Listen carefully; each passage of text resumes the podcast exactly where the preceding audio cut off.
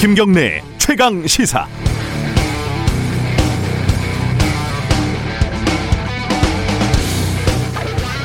좋은 뉴스라는 건 뭘까요? 어, 좋은 방송, 좋은 저널리즘이라는 건 또 뭘까요?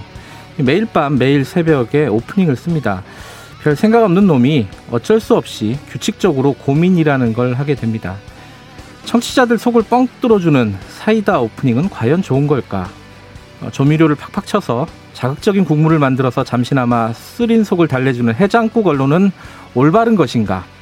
복잡하고 다단한 세상 일을 일도 양단해서 단순 명쾌하게 말하는 것이 과연 가능하기나 한 것인가?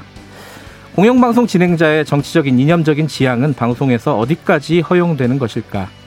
매일 방송을 하면서 무엇을 전달할지도 고민을 합니다. 어, 매일매일 벌어지는 소모적인 정치적인 공방, 그들만의 프레임 싸움을 어디까지 어떻게 전달해야 하는 걸까? 언론이라는 것이 엘리트들의 권력 싸움을 지나치게 편식하는 건 아닐까?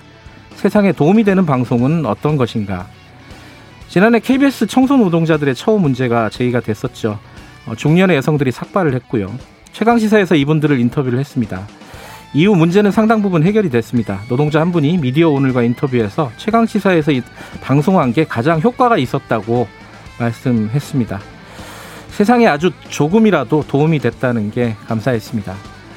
2년여 시간 동안 제 손에 있는 마이크를 함부로 쓰지 않고 소중하게 다루려고 재단에는 노력을 했습니다. 방송이 즐겁고 보람 있는 것도 사실이지만 취재 현장에 가야겠다고 생각을 했습니다. 더 늦으면 더 나이가 들면 엉덩이가 더 무거워질 것이 조금 무서웠습니다. 앉아서 세상을 논하기에는 아직 부족하고 모자랍니다. 과분했습니다. 그리고 세상에는 여전히 하고 싶은 취재가 많습니다. 그래서 오늘은 오프닝이 아니라 클로징입니다. 마지막 방송 마지막까지 열심히 해보겠습니다. 2월 5일 금요일 김경래의 최강 시사 시작합니다.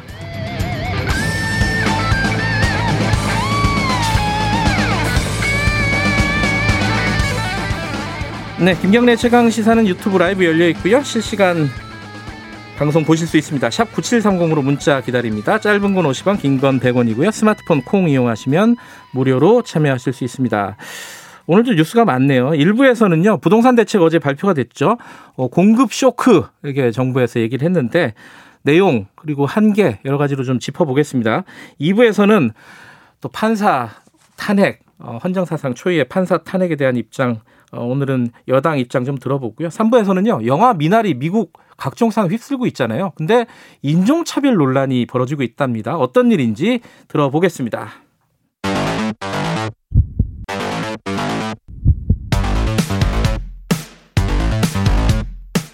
오늘 아침 가장 뜨거운 뉴스 뉴스 unboxing 네 뉴스 unboxing 민동기 기자 나와 있습니다. 안녕하세요. 안녕하십니까. 자 오늘 마지막 방송 어, 사고 없이 잘 끝나기를 바라겠습니다.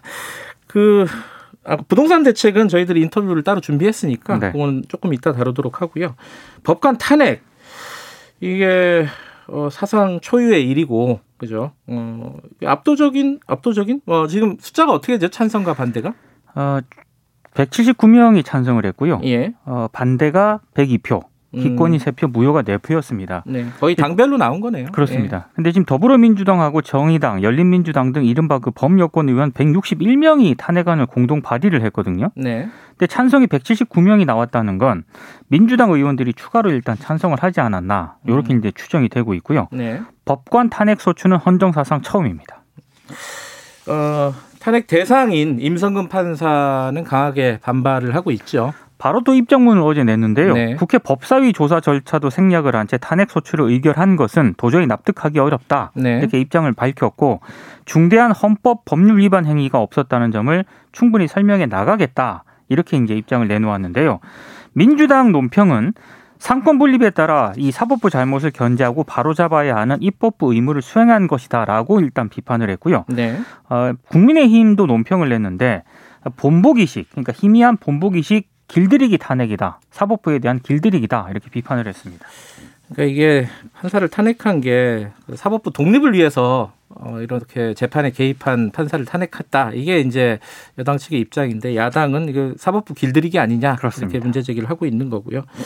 오늘은 조금 이따가 박주민 의원 연결해가지고 얘기 좀 들어보겠습니다. 이 와중에 아, 이게 연결되는 얘기이기도 하고 좀 따로 가는 얘기이기도 한데 어쨌든 임성근 부장판사 그 탄핵 대상인 그분이 어, 연루된 또 다른 일이 있습니다. 그죠? 대법원장의 녹음 파일. 이게 어떻게 된 일입니까? 예, 언론들이 이걸 더 주목을 하더라고요. 이게 그, 좀 자극적이잖아요. 김명수 대법원장하고 이제 지난해 면담을 했거든요. 네. 근데 이 면담 녹음한 파일이 어제 공개가 됐습니다. 근데 여기서 이제 김명수 대법원장이 사표를 제출하려는 그 임성근 판사에게 네. 이런 얘기를 합니다. 본인 입장으로서도 여러 영향이랄까 그런 걸 생각을 해야 된다. 그 중에는 정치적인 상황도 살펴야 되고 이런 얘기도 있고요. 음.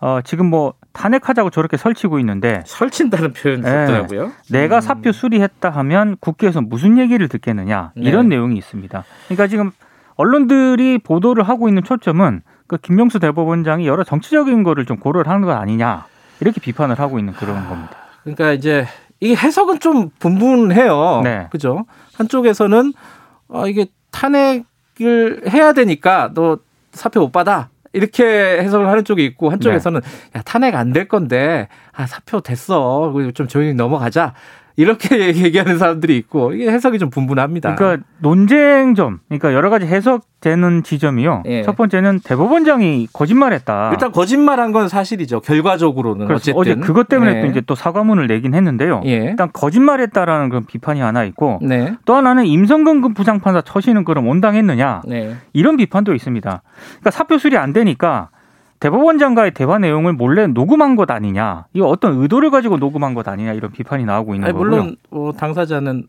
우연히 그렇죠. 예, 녹음을 그, 한 거다. 그리고 그, 저분의 말씀을 잘 해석하기 위해서 녹음을 한 거다. 네. 이렇게 해명을 하고 있고 무리죠, 그거는. 그렇습니다. 예. 그리고 이제 당시 그러면 대법원장이 그 사표 수리를 좀 수용을 했어야 되느냐. 예. 여기에 대해서도 논란이 있습니다. 그렇죠. 수리를 하면 더 큰 문제가 생겼을걸요, 아마? 그러니까 지금 네. 징계위원회에 징계 청구가 된 경우라든가 아니면은 비위와 관련해서 수사 중임을 통보받은 그런 법관 있지 않습니까? 예. 의원 면직을 허용하지 않는다라고 규정이 되어 있거든요. 네. 그러니까 더더군다나 당시 이 임성근 부장판사 같은 경우에는 이 견책 징계 처분을 받고 형사 재판이 진행 중이었습니다. 네. 그리고 임 부장판사를 포함한 사법농단 핵심 인물들에 대해서 당시 그 법원이 너무 손방망이 징계 처분을 했다 이런 비판이 제기되고 있는 그런 상황이었는데 만약에 사표 수리를 했다면 그 자체로 또 논란이 제기될 수 있었던 그런 대목입니다. 곤란하게 됐습니다 지금. 그렇습니다. 어, 이렇게 사표를 수리했어도 욕을 먹을 거고 네. 만약에 지금 이렇게 문제가 불거져도 지금 욕을 먹는 건데 네. 앞으로도 계속 욕을 먹을 가능성이 높습니다 이거는. 어찌됐든 간에 어, 국민의힘 뭐 진상조사단 원래는 대법원장 탄핵한다고 그러지 않았었어요? 탄핵을 검토 중인데요. 네. 일단 김기현 의원을 단장으로 하는 탄핵 거래 진상조사단을 발족을 했고 네. 오늘부터 이 김 의원을 시작으로 대법원 앞에서 릴레이 1인 시위에 나서겠다고 밝혔습니다. 어쨌든 뭐 어, 이 판사 탄핵 같은 경우는 벌어진 일이고 그렇죠.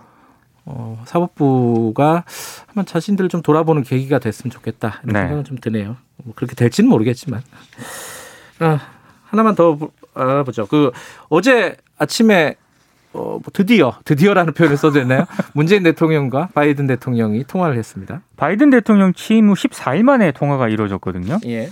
원래 이제 문재인 대통령이 지난달 26일에 시진핑 중국 국가주석하고 전화 통화를 했고요. 네. 스가 요시히데 일본 총리가 또 지난달 27일 바이든 대통령하고 통화를 했는데 이것 때문에 좀 한미 간에 좀 미묘한 기류가 형성이 되고 있다라고 이제 음. 또 보수 진영 일각에서는 또 비판을 하기도 했는데 청와대가 어제 입장을 내놓았는데 통화 시점은 각자 상황에 따라서 상호 조율하에 결정이 되는 것이다.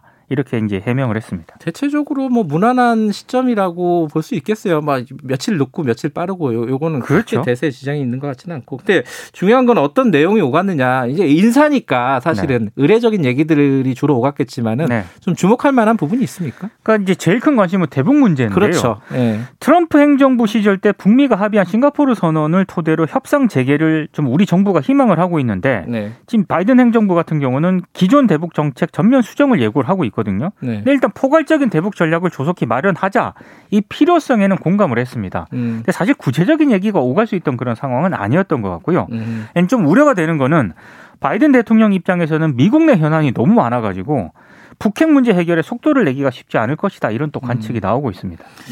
문 대통령이 음, 바쁜데 전화 줘서 고맙다 이러니까 바이든 대통령은 한국 대통령과 통화하지 못할 정도로 그렇게 바쁘진 않다라는 또 농담을 또. 그렇죠. 어, 북한 문제도 다룰 정도로 바쁘지 않았으면 좋겠네요. 네. 어, 배공규 전 산업통상자원부 장관 어, 구속영장이 청구가 됐는데 이러면은 지금 검찰 수사가 이제 원전 수사와 관련된 원전 그 폐쇄와 관련된 수사가 청와대로 가는 거 아니냐 이런 얘기가 나와요. 왜냐하면 그 월성 1호기 폐쇄 방침이 있지 않습니까? 네. 청와대와 산업부가 미리 방침을 정해놓고 한수원을 압박을 했다. 네. 그래서 경제성 평가를 조작을 한 것 아니냐 이게 검찰이 의심하고 있는 그런 대목이거든요. 네. 만약에 이제 백전 장관이 구속이 되면 다음 검찰 수사 대상은 최희봉 당시 청와대 산업정책 비서관이 됩니다. 지금 가스공사 이제 사장인데요. 그 누가 또 산자부 장관에게 지시 혹은 뭐 그렇죠. 얘기를 했느냐 이걸 네. 알아보겠죠. 앞으로 이게 좀 시끄러지겠네요. 그렇습니다. 오늘 여기까지 듣죠.